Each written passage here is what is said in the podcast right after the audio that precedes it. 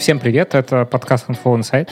Меня зовут Лев Пикалев, и в этом подкасте я разговариваю с разными людьми из эйч ар-индустрии и не только из нее. Задаю этим людям всякие вопросы, которые мне кажутся интересными. Надеюсь, вам они кажутся тоже интересными. Подписывайтесь на нас там, где вы нас слушаете, ставьте нам лайки, пишите отзывы, прожимайте оценки. В общем, показывайте свою активность. Это нам помогает привлекать новую аудиторию и помогает чувствовать себя хорошо. А сегодня у меня в гостях Артем Барбаков, Head of ай ти Recruitment Магнита. Привет, Артем. Привет-привет. Я по традиции начинаю с просьбы рассказать о себе. Можешь рассказать про свой бэкграунд, про то, как так вышло, что ты Head of ай ти Recruitment Магнита? Ну что ж, я достаточно давно занимаюсь подбором персонала, более десять лет. И десять лет я занимаюсь подбором в ай ти-области. Я до Магнита был заместителем директора по персоналу системного интегратора АйТека, где мы выстраивали найм с нуля. И достигнув какого-то предела, я понял, что хочется большего масштаба, который мне как раз дал Магнит. Тогда давай, наверное, сразу про Магнит. Расскажи, что вы такое, потому что как житель России в недавнем прошлом я вас знаю как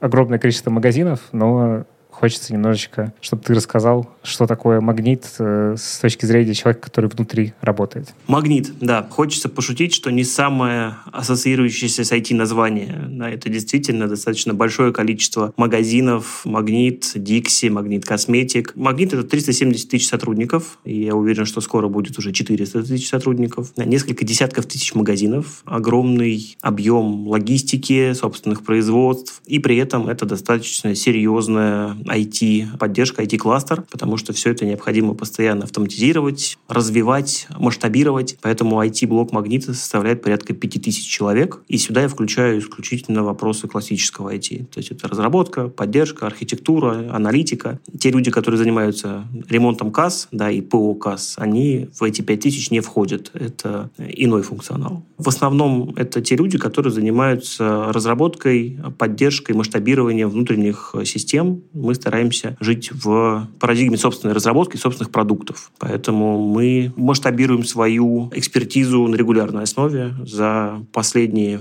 полтора года мы масштабировались на тысячу восемьсот ай ти-специалистов. Вау. Действительно, как ты вначале сказал, что это название «Магнит» не сильно вяжется с ай ти, но пять тысяч это, — это очень много. ай ти-часть у вас прям поражает количеством людей. А это с точки зрения географии, где вы находите какие-то распределенные команды или какое-то одно большое пространство? Как это устроено? Нет, но ну мы все-таки приверженцы здравого смысла. Ни один город не покроет такую потребность, которая есть у нас. Поэтому у нас территориально распределенные команды. Есть несколько городов, в которых сосредоточено большое количество людей. Это, бесспорно, Краснодар, где находится наш главный офис. Я считаю, что это главный квартал, потому что это шесть зданий. Есть Москва, и здесь достаточно большое количество ай ти-специалистов, но при этом они, как правило, работают либо в гибридном, либо в дистанционном формате. И есть Иннополис и Санкт-Петербург. Не очень большие офисы, тем не менее, там есть люди. Но львиная доля наших сотрудников, мне кажется, порядка семьдесят процентов, они распределены в дистанционный формат работы, да, и находятся за пределами офисов. Можешь еще немножечко рассказать про, как устроено какое-то деление по командам, какие продукты у вас ключевые, на которых, для которых нужно такое количество людей? Первично у нас распределение по доменам, у нас доменная структура. Соответственно, те активности, которые у нас есть, можно смело поделить на внешние и внутренние. Внутренние — это продукты, которые позволяют нам проводить оценку персонала, таймшитироваться, создавать хранилища, дашборды. А внешние — это все, чем мы соприкасаемся с нашими клиентами, коих много десятков миллионов. Это разного рода приложения, это наши сайты, это наши системы логистики, очень большие, очень масштабные и при этом постоянно претерпевающие конструктивные изменения. Плюс достаточно серьезный объем работы подразумевается для реализации требований законов и подзаконных актов. Мы занимаемся продуктами питания, поэтому, когда нам говорят, что надо сделать систему расширенного штрих-кода, новой маркировки товара, это эф зэшные проекты, которые нельзя пропустить, нельзя задержать. Достаточно большой объем работы связан с реализацией такого рода проектов. В целом я могу сказать, что в моменте у нас порядка двести пятьдесят плюс активных ай ти-проектов. Вау. Ну, ты чувствуешь, да, что в этом месте появляется интерес, чтобы больше людей про это узнало? На самом деле, когда я приходил в «Магнит», да, прошло как раз полтора года, у меня было несколько иное представление даже о своих задачах. Я должен был отвечать за ай ти-найм и все. Мне рассказывали, что у меня будет порядка ста вакансий в работе единовременно, и закрывать надо там по двадцать-тридцать вакансий ежемесячно. С этой парадигмой я пришел, прошло два месяца, четыреста вакансий в работе единовременно, в месяц закрывается сто двадцать - сто шестьдесят вакансий, и масштаб с тех пор не упал. То есть мы живем в том же темпе, и, мне кажется, он даже вырос. То есть если в прошлом году всего за год мы наняли тысячу тридцать пять ай ти-специалистов, то на август месяц текущего года их уже более восемьсот. И у нас впереди еще четыре месяца, поэтому есть шанс неплохо побить собственный рекорд. Помимо этого, я теперь отвечаю за формирование бренда работодателя, ай ти-бренда, да, тех-бренда. И как раз популяризация «Магнита» в ай ти-среде – это одна из ключевых задач, потому что это влияет в том числе и на скорость и качество найма. Потому что основная проблема в моей должности, да, в моей роли – это затащить кандидатов в первый контур коммуникации. Продать себя, у нас есть что продавать, у нас очень прикольные продукты, у нас очень современный стек технологий, у нас очень масштабные задачи, и, что немаловажно для многих, эти задачи улучшают жизнь огромного количества людей. То есть можно видеть, как ты влияешь на многомиллионное население. Это очень круто, но чтобы это продать, да, можно так выразиться, необходимо, чтобы человек готов был с нами общаться. И вот как раз это очень важная для нас тема, и мы ее очень активно пушим. А как-то можно среди вот этого огромного потока найма айтишников выделить какие-то самые популярные у вас вакансии, которые вы закрываете?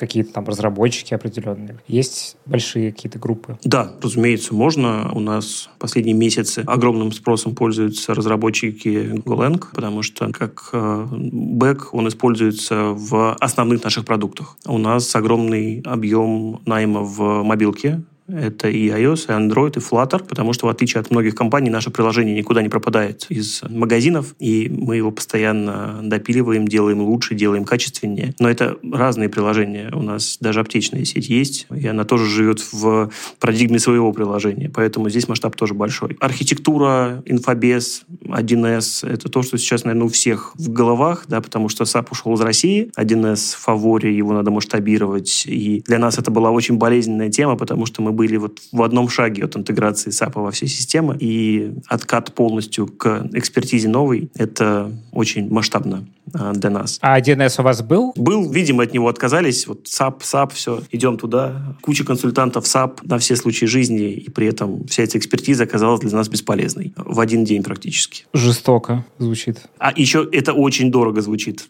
Да-да-да. Go, потому что у вас большой объем данных, я так понимаю. С большим объемом данных справляется не только Go, да, Java тоже вполне себе enterprise-язык, да и Python тоже недалеко отстал. Но Go все-таки наиболее эффективный язык, на мой взгляд, на взгляд моих коллег, потому что он позволяет делать высоконагруженные системы, но все-таки менее тяжеловесен, чем та же Java.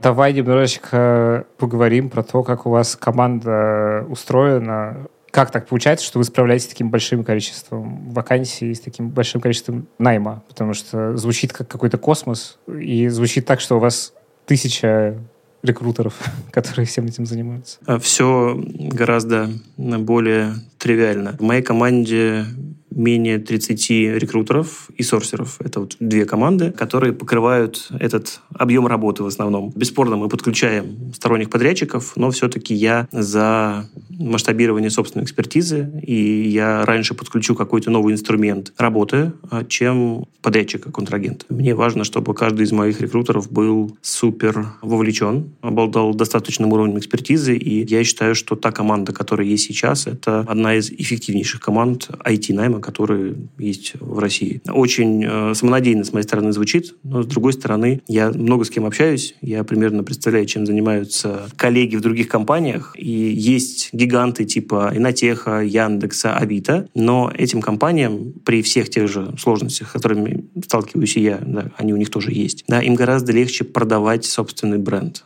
сила бренда и то, что они изначально из коробки как бы ай ти-компании, а вы как будто бы нет. Да, недавно обсуждали на одной конференции эту ситуацию и спрашивал у коллег с очень большими объемами найма в ай ти, как они оценивают влияние бренда на эффективность найма, и речь шла о тридцать-пятьдесят процентов. И это прям много. В моем случае эффективность влияния бренда – это процентов пять-десять, и цель — это как раз довести этот показатель до тридцать процентов минимум, когда нам не потребуется объяснять кандидатам потенциальным, почему «Магнит» — это круто, и почему к нам стоит идти как минимум пообщаться. А это на каналы поиска как-то влияет, вот такое соотношение, если сравнивать с коллегами? Или примерно все те же каналы вы используете, что и другие, просто у вас больше времени на какие-то первичные коммуникации и...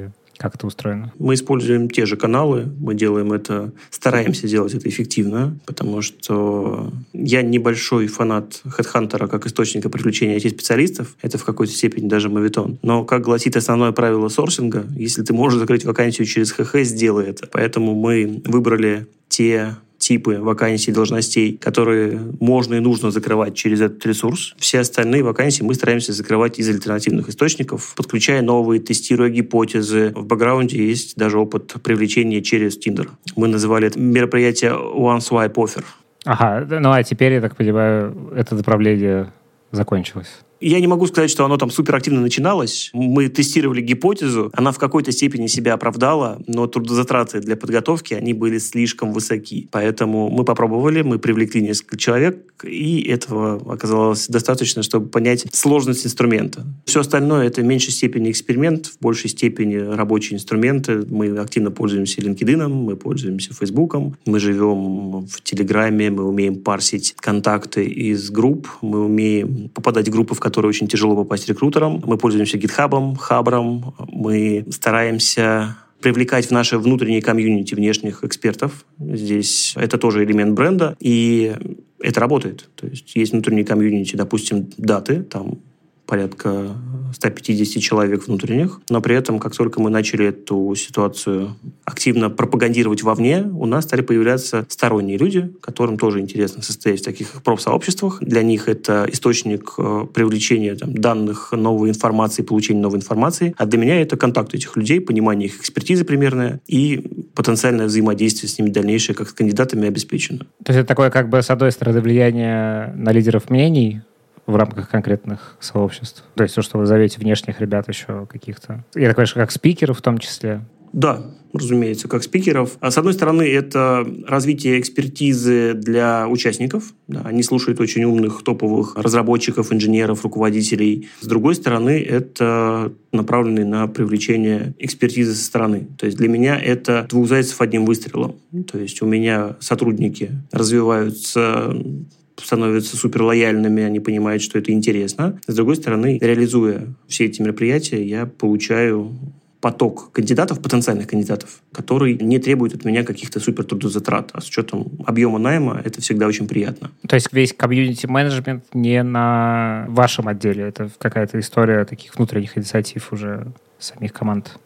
Это моя зона ответственности, это инициатива бренда, да, отдел по развитию технологического бренда и внутренним коммуникациям. Как раз вот то, о чем я говорил, то, что теперь находится в моей зоне ответственности, и у нас очень синергично получается действовать. Мы друг другу всегда помогаем. Ты просто сказал, что создание такой базы резюме и ведение ее не очень много трудозатрат требует, но как будто бы ведение этих сообществ, вот там как раз и есть и трудозатраты. Рекрутеры в этом не участвуют, все верно. Они подключаются уже, когда у нас есть чьи-то контакты. Но у нас отдел бренда в любом случае занимается развитием этих профкомьюнити. И мы симбиоты в данном случае. То есть они в любом случае делают то, что необходимо для развития бренда внутри и снаружи. Мы пользуемся этим, в том числе получая новую информацию о потенциальных кандидатах, да и самих кандидатов, если честно. Окей, а с точки зрения вашей воронки, как она вообще выглядит? Какие этапы найма? Сколько вообще в целом время закрытия вакансий? Про эту часть можешь рассказать? Мы разделили наши вакансии на три уровня. У каждого уровня есть свой целевой эс эл эй. Это тридцать дней, сорок пять дней и шестьдесят дней, за которые вакансия должна быть закрыта. И мы стараемся действовать именно в этих рамках. Бесспорно, бывают отхождения от этих целей, потому что сложная вакансия, редкий стек технологий, но все-таки львиная доля закрывается именно в такие сроки. Количество этапов у нас также зависит от позиции. У нас есть правило трех касаний, если это не управленческая позиция, и четырех касаний, то есть четырех этапов собеседования, если это позиция управленческая. Если мы говорим про топовые позиции, нет целевой картины мира, потому что тут может добавиться кто-нибудь из селс-директоров, потому что заинтересован в этом потенциальном человеке. Тогда у нас несколько ломается картина мира. Мы стараемся не перегибать, то есть если есть возможность запихнуть не один этап, а два этапа в одну встречу, мы это сделаем, потому что сейчас, помимо там, экспертизы, скорость тоже играет большую роль. Один разработчик хорошего уровня, который оказывается на рынке труда каким-то чудом, через неделю получит десяток офферов. И это не оборот речи, это факт. Ну и он не очень вероятно окажется на рынке труда, он скорее уже эти офферы чуть-чуть... вдохлёст получает. Скорее всего, да, есть такое. Можешь пройти этапы сказать, ну, то есть вот на примере какого-нибудь Go-разработчика, какие этапы он проходит? Что это за касание? Я, в сущности, могу рассказать про, в принципе, процесс найма в нашем случае. Воронка верхнего уровня формируется у нас на уровне отдела сорсинга, то есть сорсер прикрепляет к вакансии какое-то количество профилей и рассылает им фоллоуапы, то есть приглашения на тему пообщаться. Мы меряем конверсию, мы понимаем, какой она должна была бы быть в идеальном мире, но, к сожалению, мы не в идеальном мире, поэтому здесь все зависит от стека. Чем более востребованный стек, тем меньше кандидатов с первого раза выходит на контакт. У нас есть некая периодичность, которые мы тревожим наших потенциальных кандидатов. Соответственно, те, кто откликнулся, мы рассказываем о вакансии в переписке, предлагаем базово пообщаться, и проводится первичный скрининг. По сути дела, сорсер интересуется основными аспектами, которые его интересуют у кандидата. Там, актуальность технологий, актуальная должность, готов рассматривать, не готов рассматривать, по возможности, сколько денег он хочет, но этот вопрос, как правило, на этом этапе не обсуждается, просто потому что кандидаты не особо любят его обсуждать до финального понимания, насколько ему эта вакансия может быть интересна. После этого назначается интервью,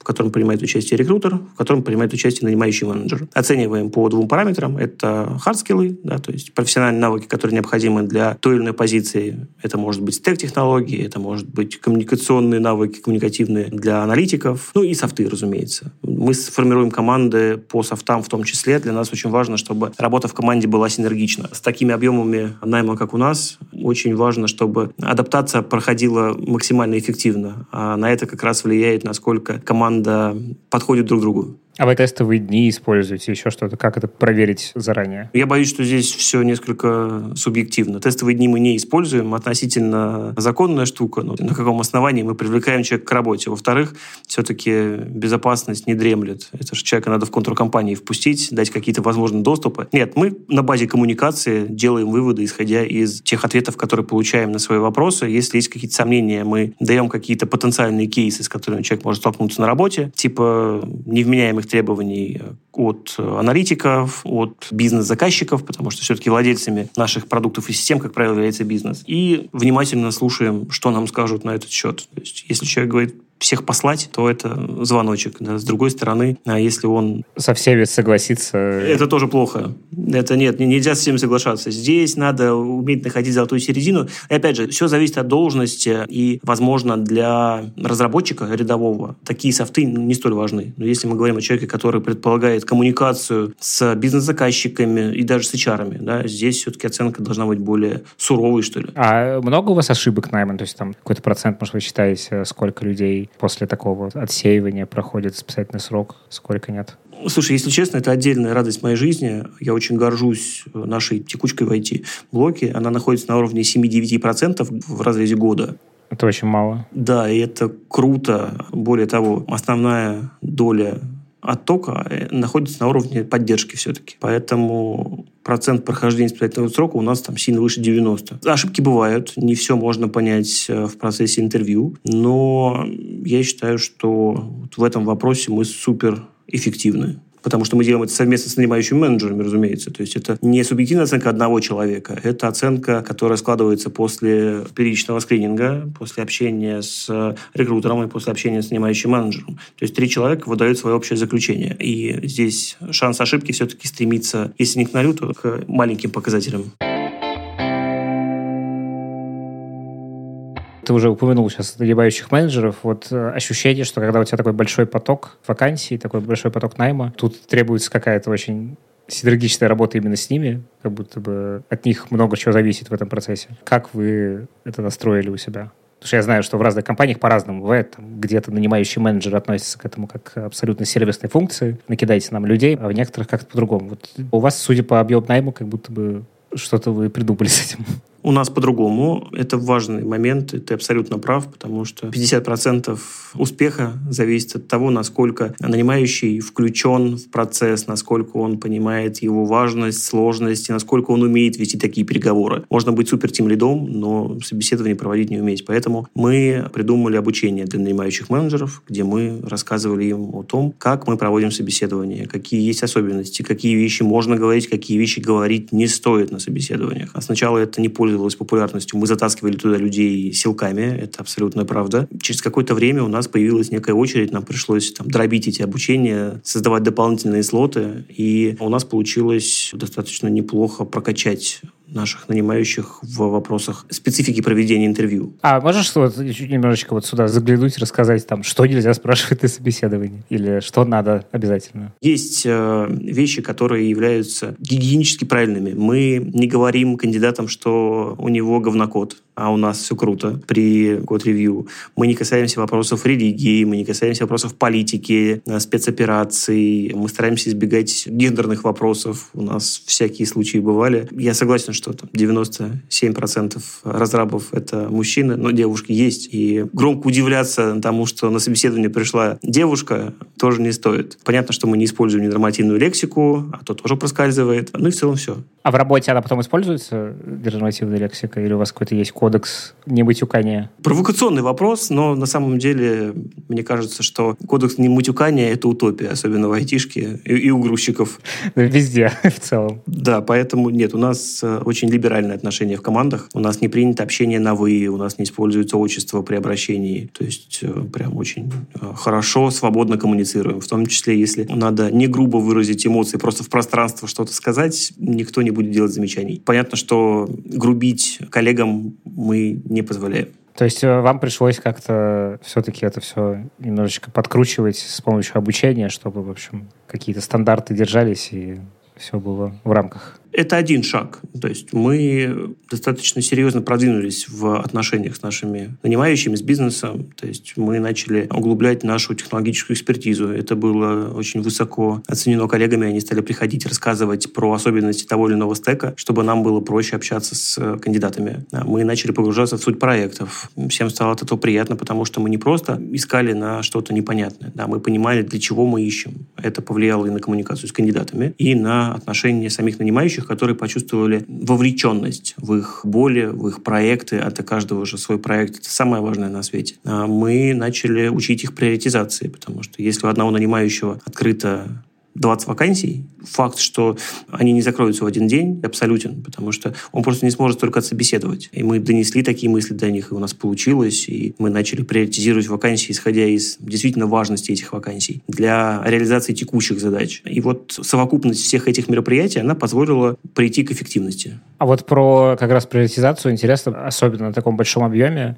Понятно, что каждый менеджер очень чувствует, что его проект приоритетный. Как это решается на уровне компании, типа, что что-то более важное, что-то менее важное, о кей ар какой-нибудь, еще что-то? Как у вас вот это целеполагание устроено, чтобы к вам не приходили батюкаться разные менеджеры на этот счет?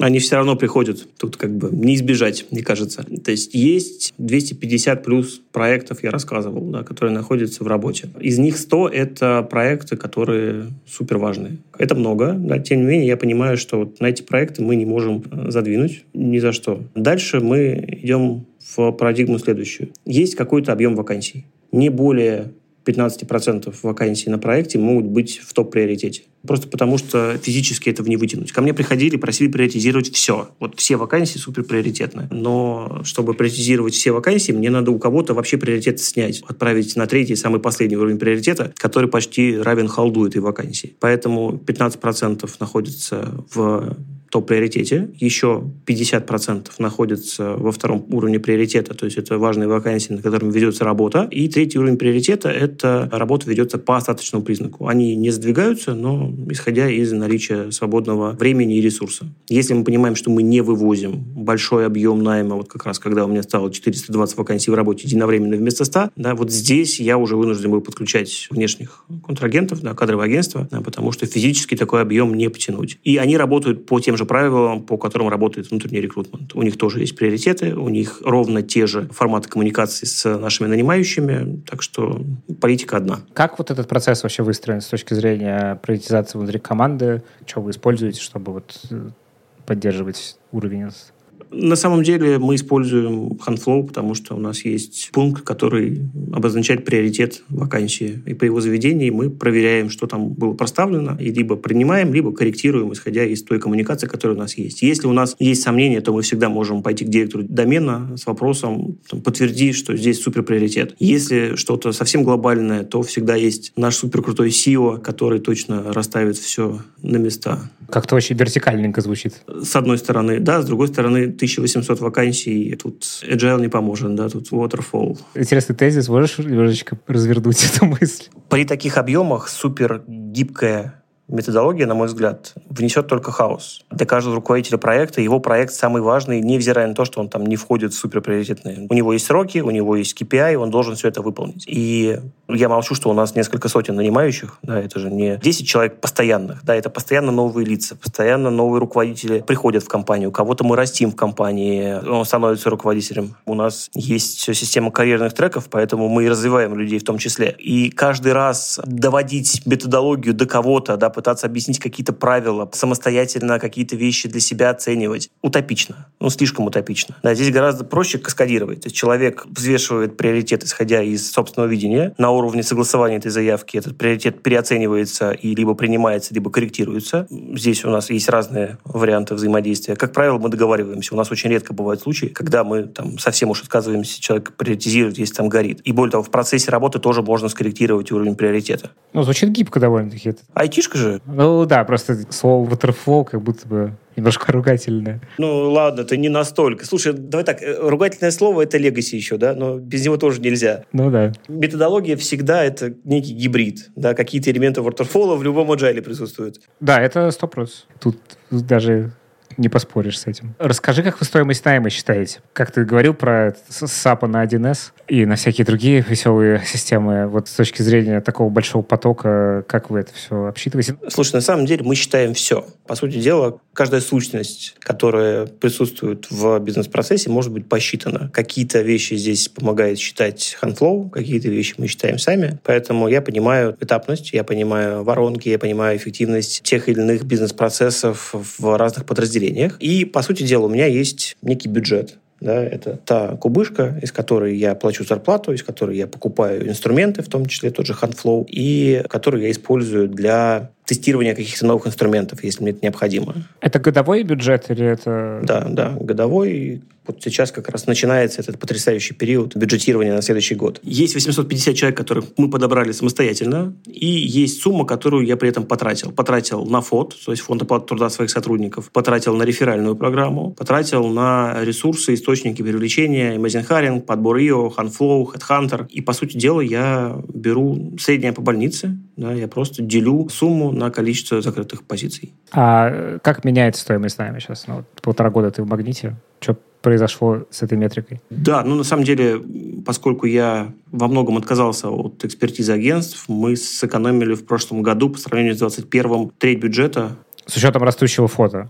С учетом растущего фото, да. А что-то еще влияет на стоимость найма? Ну, мы стали активно развивать реферальную программу. Программа «Приведи друга». Мы за нее платим достаточно приличные деньги. В ней не могут участвовать внешние люди, да, имеется в виду, что порекомендовать может только сотрудник, но сумма за рекомендацию доходит до сто пятьдесят тысяч рублей за одного человека. От чего зависит? От уровня позиции. То есть грейд в данном случае играет роль. Есть те позиции, на которые рекомендовать нельзя. Это джуновские позиции. То есть джуна найти не является проблемой. Стоимость найма джуна минимальна. Но все, что идет от middle, middle plus и заканчивая лидами и хедами даже, что редко, оно совершенно точно компенсируется. И мы стараемся максимально пропагандировать внутри эту штуку. Поэтому речь уже идет о сотнях закрытых вакансий через реферальную программу. А какой это процент в качестве всех инструментов? десять в прошлом году, в этом году будет, наверное, чуть меньше, там восемь, может быть. А почему чуть меньше? Объем найма в целом больше, а количество рекомендаций больше не стало. То есть мы вроде выжимаем все, плюс из-за того, что текучка у нас не супер большая, да, у нас рекомендателей сильно больше не становится. То есть они вроде уже всех порекомендовали. Ну, какие-то новые люди приходят. Да, да, ну так, так и живем, тем еще и бьем, потому что в противном случае у нас бы уже кончилось все. А так продолжается, работает. Сколько ай ти вообще существует в «Магните»? Это же была, наверное, какая-то диджитализация. Понятно, что, наверное, оно было в каком-то виде всегда, просто с учетом тех объемов, которые сейчас. Сколько все это длится, и сколько вы времени уделяли и уделяете на то, чтобы этот бренд качать и менять положение на рынке? Слушай, ну вот текущие масштабы, текущий объем цифровизации, трансформации начался с сентября двадцать первого года, когда пришел текущий си и о.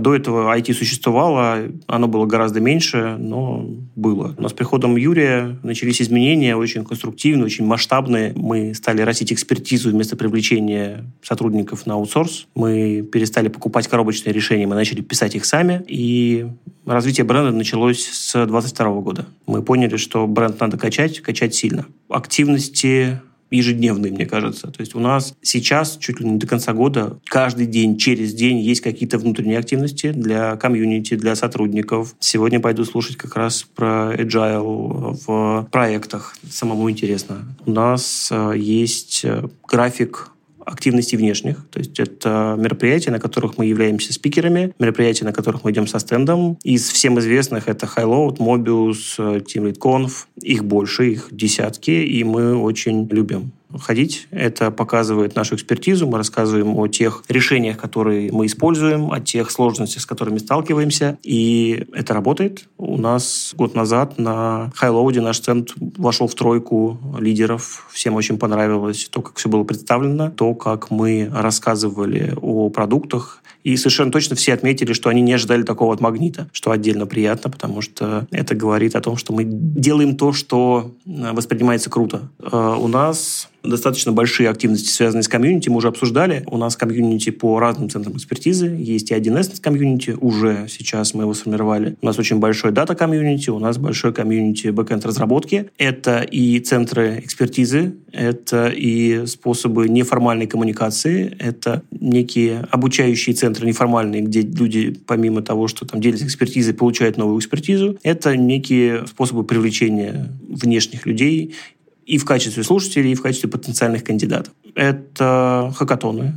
Это мероприятия, направленные на то, чтобы там масштабировать наше присутствие. Мы ходим на студенческие выставки вакансий, ярмарки вакансий, рассказываем о том, что мы делаем. Мы взаимодействуем с несколькими вузами очень плотно. Суперплотно мы с Кубанским госуниверситетом взаимодействуем. Логично, Краснодар уже. Но, опять же, и здесь мы тоже наращиваем присутствие. Ну и плюс есть какие-то базовые визуальные темы. У нас есть соцсети, у нас есть Хабр, есть GitHub, есть собственный карьерный сайт, где можно почитать о компании, о командах, о том стеке, который мы используем. Можно найти вакансию, откликнуться на нее, оставить комментарий. Сейчас там появится новостной портал, мы будем рассказывать, где мы выступаем, что мы рассказываем. То есть такой некий элемент брендинга, который сейчас, мне кажется, тоже относится к некому гигиеническому минимуму, который прям вот необходим для того, чтобы позиционировать свою компанию как бренд.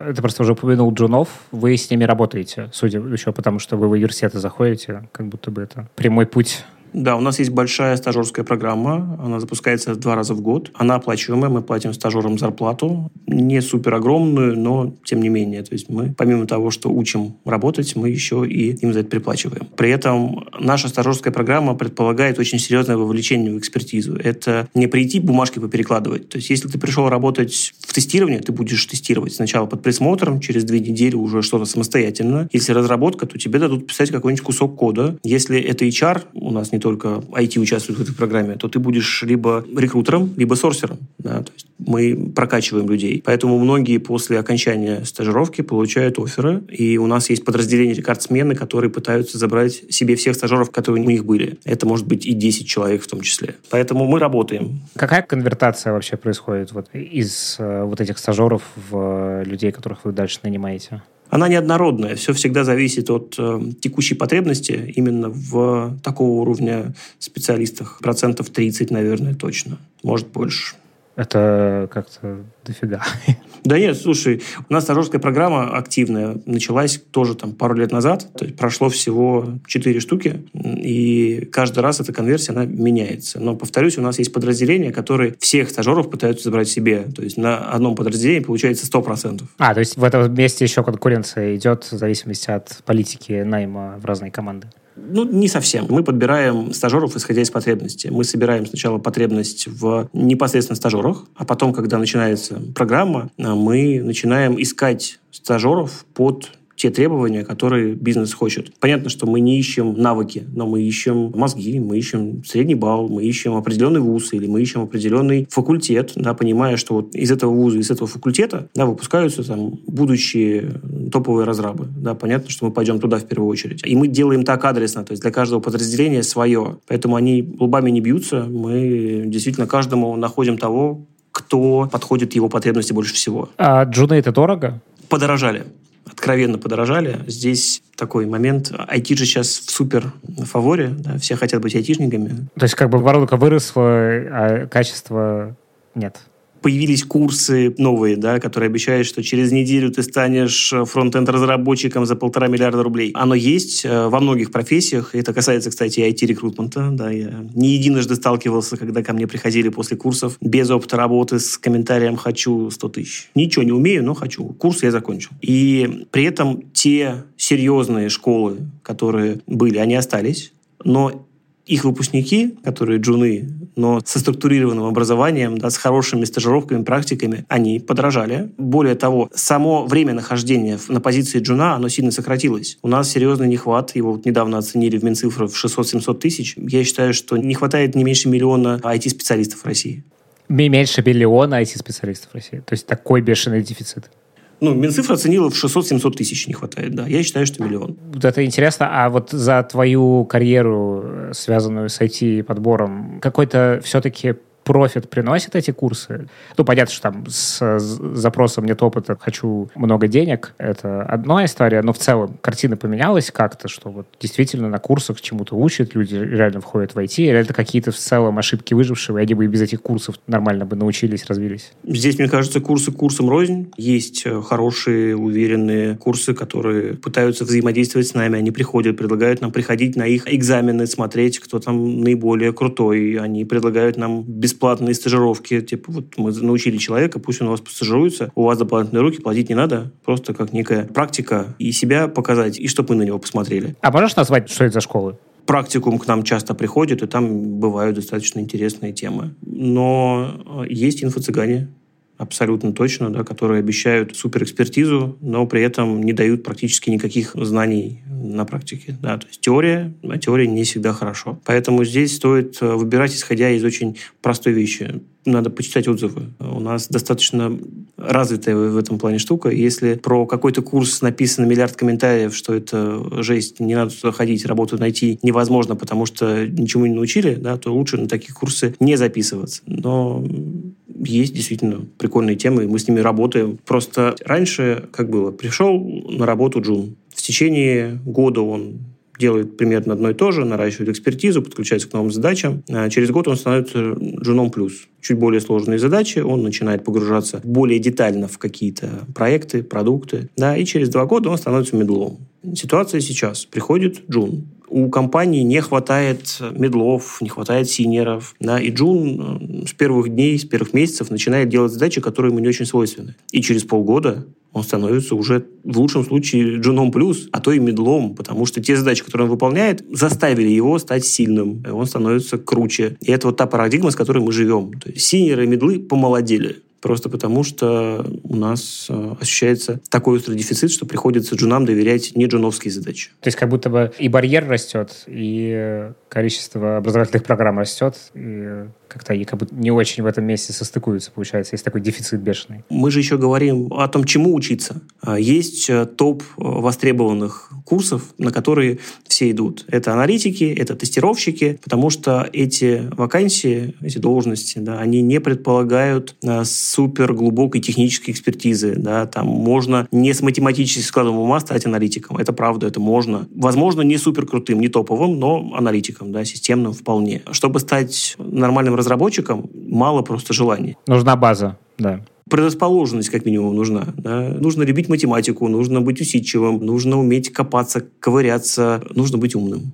Это прям важно для нормальных разрабов. И поэтому перекос случился. То есть курс далеко не всегда выпускает тех, кто мне нужен, да, кто нужен другим компаниям. То есть та экспертиза, которую они дают, она там частично перекрывает потребность тестировщиков тех же, но при этом с разработкой все по-прежнему грустно, плохо. И поэтому все компании, у которых найм достаточно активный, уже давно ушли в регионы. Мы собираем людей абсолютно со всей России, потому что ни один город, еще раз я повторю, не обеспечит текущий объем. Просто не хватит. Те, кто давно подкаст слушает, знают, как меня бомбит от вот этих маркетинговых заявлений про стание ай ти-специалистом за две недели, за три месяца, да даже за полгода. Возможно, но, в общем, это очень на стороне того, кто идет на такие курсы. Мне интересно, что ты думаешь, как может картина примениться. Вот есть система образования российская, и вообще там, рынок труда в России. В ней есть, как ты говоришь, один миллион дефицит э, ай ти-специалистов. Как это может поменяться? Моя гипотеза, что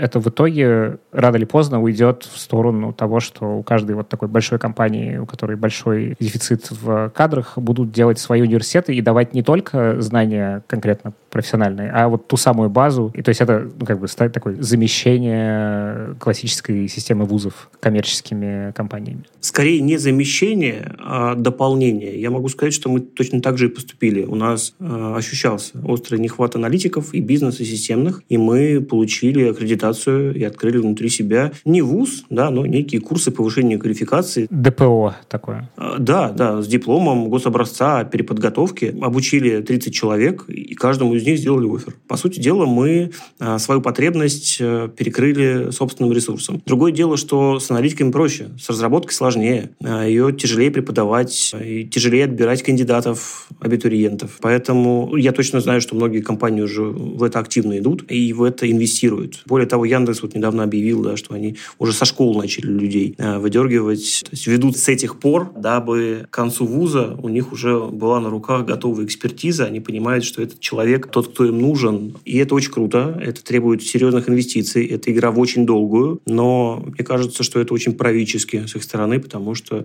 с таким дефицитом нам объективно надо начинать тратить со школьной скамьи сейчас. Напоследок, можешь рассказать, что у вас после двадцать четвёртого февраля поменялось? Помимо того, что вам добавился еще один пункт в собеседовании, который вы стараетесь не обсуждать.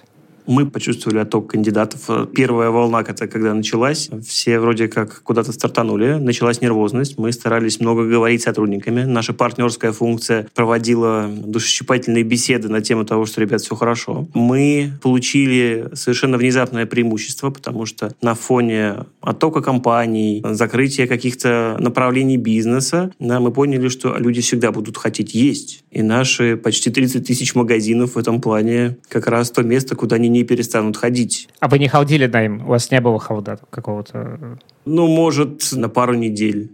То есть мы быстро разобрались, что сейчас как раз то время, когда стоит поднапрячься. И мы поднапряглись. Во-вторых, у нас ай ти-блог живет в аккредитованной ай ти-компании. Причем это случилось не из-за двадцать четвёртого февраля, да, а мы сделали это сильно заранее. Поэтому те, кто имел высшее образование, да, согласно распоряжению Минцифры, спасибо Максу Шадаеву за проактивность в этом вопросе, да, мы всех смогли отсрочить от мобилизации, да, тем самым заработав еще и там изрядную долю лояльности. И это тоже стало для нас определенной козырной картой при переговорах. Sales point. Да, поэтому я не увидел чего-то суперкритичного для себя и критичного для ритейла, да, и ай ти в ритейле. Но рынок, конечно, тряхануло здорово, и, наверное, самым для меня явным последствием того, что случилось, стали iOS-разработчики. Да, ведь куча iOS-разработчиков перестала быть востребована в России. Они все радостно стартанули куда-то, а они везде востребованы. И у нас такой дефицит начался, что это прям стало болезненно. То есть в какой-то момент iOS, на мой взгляд, рос активнее всего остального на рынке в плане денег. То есть эти люди подорожали просто в хлам. Android недалеко отставал, Go на волне тоже дорожало, но iOS прям рвался. Но все-таки Android гораздо легче дистрибуцию устроена, чем в iOS. На Android можно установить из стороннего места, на iOS нельзя. А скажи, что вообще с зарплатами на рынке происходит? Как ты видишь? Есть э, определенный хайп по ряду направлений. Я уже их, по-моему, даже сегодня перечислял. Инфобез в фаворе, один эс в фаворе. Определенные вопросы бэкэнда, фронтенда и мобилки тоже супер всем важны. И они растут. Спрос и неувеличение предложения, да, увеличили стоимость этих людей, увеличили прилично. Да, и наша компания морально тяжело это перенесла, потому что ай ти, несмотря на достаточно большой размер ай ти-блока, да, это все-таки бэк-офис компании «Магнит». «Магнит» — это триста семьдесят тысяч человек, и пять тысяч на общем фоне — это немного. Поэтому рынок подрос, но мне кажется, что сейчас начинается все-таки период, наверное, не стагнации, но уравновешивания, что ли. Слушай, спасибо тебе большое. Мне кажется, очень интересный разговор получился. И мне кажется, это какой-то один из первых разов, когда наш гость с таким потоком найма работает. Именно в ай ти. Это прям безумие какое-то. В целом напоминает немножечко маснайм, если честно. Ужасно, но в какой-то степени, наверное, можно провести какую-то параллель. Я думаю, что все-таки это конечно. Да? Наш текущий найм, он же все-таки связан как раз с замещением сторонней экспертизы, ростом собственной экспертизы и к импортозамещению. Я очень рассчитываю, что рано или поздно мы все-таки дойдем до цели, импортозаместимся, экспертизу нарастим и уже продолжим в более размеренном режиме. И тогда появится время на более глубокую автоматизацию всех процессов, на унификацию бизнес-процессов, на техбренд в том числе. Эта работа никогда не закончится. То есть все конечно в данном случае. Но пока отдыхать не дают. Это правда. Это был Артем Барбаков, Head of ай ти Recruitment Магнита. Спасибо тебе большое. Спасибо тебе. Всем пока. Всем пока.